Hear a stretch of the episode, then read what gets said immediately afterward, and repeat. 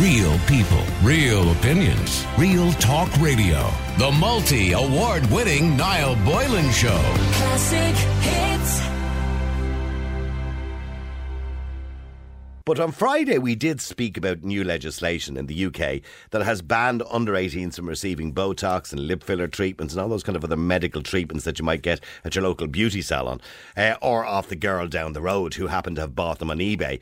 And interestingly enough, we got a huge reaction to it. So today I want to speak to some of the experts in the Irish beauty industry about what legislation they believe needs to be introduced into Ireland. June McCarthy is the chair of the National Standards of Ireland Mirror for TC409, and also Mariga Sheedy is the president of the Hair and Beauty Industry Confederation, which is better known as HABIC.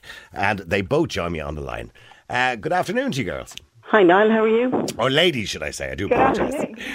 OK, let me just come to you first, if I can, Mariga. Yes. Am I pronouncing your name properly? Yes, you are. Thank you. Perfect. OK. So, I don't know whether you listened to the show on Friday, and we talked about the English, obviously, bringing in this legislation to stop lip filler and Botox and all that kind of stuff being given to under-18s. Maybe that doesn't go far enough, because maybe we need more regulations about who is giving these, you know, these injections of lip fillers and Botox, because it's not something that an unqualified person should be doing, I imagine. No, absolutely. And if I could first make a distinction between the Botox and the lip filler. Botox, of course, being a brand name, so we're talking about any anti-wrinkle injection there. Yeah. And which is, I believe, is made from botulism, by the way. That's right, a botulism toxin, yeah. So that is already registered as a drug in this country. So that can never be given except by a medical professional legally. So under or over 18, if you are already having or are aware of people getting anti-wrinkle injections from somebody in the beauty sector, so we've already got that legislation in place. So lip filler is different. Lip filler is something that is unregulated, and what you're saying is correct. That can be given by virtually anybody. The girl down the road who bought it on eBay. Oh, unfortunately, yeah. Yeah. Okay. So what? And how far does this stretch? What about other cosmetic surgery, like liposuction, breast implants, all that kind of stuff? I'm assuming they have to be done by people who are registered cosmetic surgeons. Yes, absolutely. Now, today I'm speaking on behalf of HABIC, which is the Hair and Beauty Industry Confederation in Ireland, and we look after beauty therapists and hair stylists as well. So it's everything in the beauty sector. So anything that requires a registered drug or surgery, of course, already is covered and should only be performed by a medical professional. So what's not covered?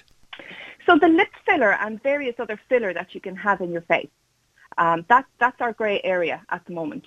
Okay. And that is the one that... And what is in that stuff that they're injecting into people's lips? Because I've seen a video come up on TikTok recently there where this poor woman had got an injection in her lips. I think it had gone hard or something. So they had to cut open her lip and pull out this hard... It looked like a lump of hard plastic out of her lip. Yeah. I mean, it sounds like that might have been silicone. They were silicone back in the day. The original fillers were silicone. These days, you're more likely to see hyaluronic acid. Right. As a filler. Okay, good. Doesn't sound very pretty. Now, and let me just go to June McCarthy as well, who's chair of the NSAI Mirror for TC409. June, I mean, what legislation needs to be put in place? Or what? Because at the moment, a lot of it seems to be self-regulated. Yeah, it is only self-regulated presently, Niall. And about 10 years ago, just a little bit of history on the standard itself. This standard is a service standard, not a treatment standard. So it doesn't go into the nitty-gritties of how to do each treatment. It covers more general issues like risk assessment, maintenance, hygiene, all that sort of stuff that a salon needs to operate towards. But about 10 years ago, NSAI, National Standards Authority of Ireland, who writes industry standards here in Ireland, and they implement them as well, they were approached to write a standard for the beauty industry because there was a real move in Europe by aesthetic medical doctors to stop therapists doing advanced treatments. Now, when I say advanced treatments, I mean, you know, the laser IPL or chemical peels, those sort of things. Mm-hmm. So, and there was no need for that because there are national qualifications for all of those treatments. So it really was, we needed to self-regulate quickly. Now, and that did actually happen in France. Like overnight, they were told literally you cannot do these treatments. So we needed to protect the industry in that respect. And it's great that the UK brought in legislation for the under-18s, but it's a much, much, much, much bigger issue.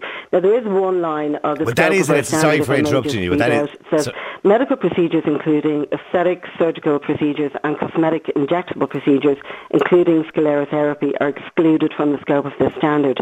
So that's not recognised. We don't recognise in the standard that therapists should do any injectables.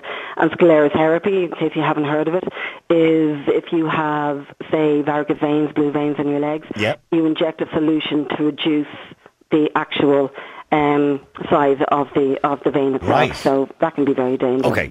Okay. So you've spoken already you've spoken to government in relation to this. What is your feeling on firstly banning under-18s? I'll ask both of you this, by the way, because it's an interesting one that we talked about on Friday, from receiving in this. Now we did expand into things like tattoos and other types of body piercings and stuff like that as well. But in relation to say the, the beauty industry and these injections per se, or any kind of registered injection. What is your feelings on under-18s, June? Oh, 100%. You definitely should, stop or not allow any under-18 to have an injection like this, unless, of course, their parents decide that they can sign some sort of disclaimer. You can't, legislate for personal situations. Well, they did in the UK. They said even with parents' consent. Yeah, I personally would agree with it 100%. Yeah. But you see, it's a much, as I say, it's a much greater issue. And as Mariga said, Botox is that is made in Ireland, over in the west of Ireland. And it's a huge, I don't know if I can say the name, but it's a massive, massive global company. They're not interested in selling their Botox, and they wouldn't do it because they're very reputable, to anybody who shouldn't be using it. They would train doctors and medical professionals on how to use and inject their products. But if you're buying Botox, and people will say Botox, it seems it's like the word Hoover when we talk about vacuum cleaners. Yeah. What is it? What are you buying? You don't know, because it could be anything. And I know that company wouldn't put it up on the internet for somebody down the road to inject it at parties. Now, about 8 years ago, Niall, I contacted the Department of Health and to try and see if we could get regulation, and even for just the advanced treatments, the lasers and all that sort of stuff. And at that stage, they were only starting to write legislation for the private hospitals. So he said, now I did get to speak to the right person, as I say, because sometimes you can be moved around the houses. And he said, look, come back to me in 5 or 6 years' time.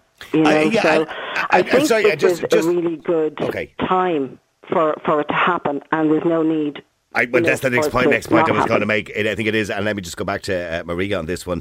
I think it is the best time because, Mariga, I think you being on the front line and your members being on the front line in the hair and beauty industry will have noticed that social media, the likes of TikTok and these Instagrammers or influencers and these people who are constantly encouraging particularly young girls, to get these fillers and have lips that stick out like that. I mean, it is a very difficult time for young women to try to match up to some of these individuals who are online, isn't it? And they want to look like them, particularly if they're under 18 years of age. Yes, absolutely. And apart from my work for HABIC, I have my own skin clinic here in Wexford Skin Essentials. So I am literally on the cold case of having this conversation every day with people, particularly with mothers concerned about younger daughters and teenagers and all of this influence. Now, we always did have influencers. I was a teenager in the 80s and, everybody just wanted to look and dress like Madonna. Yes. It was a clothes and a makeup thing. Luckily for us, we weren't exposed to all of it.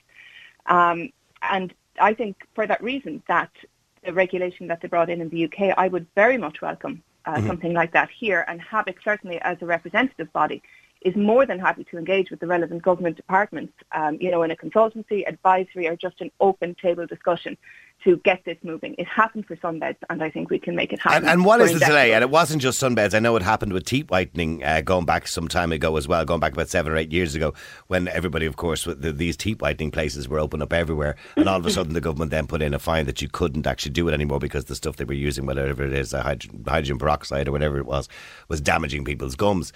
So they managed to bring in legislation fairly quick for that. So what's the delay now in bringing in this legislation? The delay just might be awareness at government level. So conversations like this, are really invaluable to get the conversation open, to raise awareness. And we would ask in HABIC that any industry professionals, hair and beauty, because this goes on, you know, in hair salons as well, it's not just in beauty salons, that they make us aware. Tell us, what is your opinion? We can best represent the industry when we have as many voices as possible. And, you know, members of the public, we very much welcome your opinions as well. We can be contacted through habic.ie. So the more voices that we have, the louder representation we can make at government level to make sure that this is raised. And June, in relation to people who are getting this done, you know, from the girl down the road or whatever it is who's doing nixers, I mean, do you see or have you heard of many botched jobs, people being damaged, you know, and people being physically damaged by these fillers which are not done properly or ended up with infected lips or infected foreheads from injections? Are you seeing much of that? Yeah, about 3 years ago I was on another radio show and there was a consultant aesthetic doctor and a doctor from an A&E department, and the A&E doctor said he was sick and tired of people coming through the door with spot jobs on their faces. I would wager that you could probably dedicate a whole week of your show, Niall, to people phoning in, you know, if they were brave enough to tell, you know, speak of their experiences of what's gone wrong. And you hear about it a lot. You genuinely do.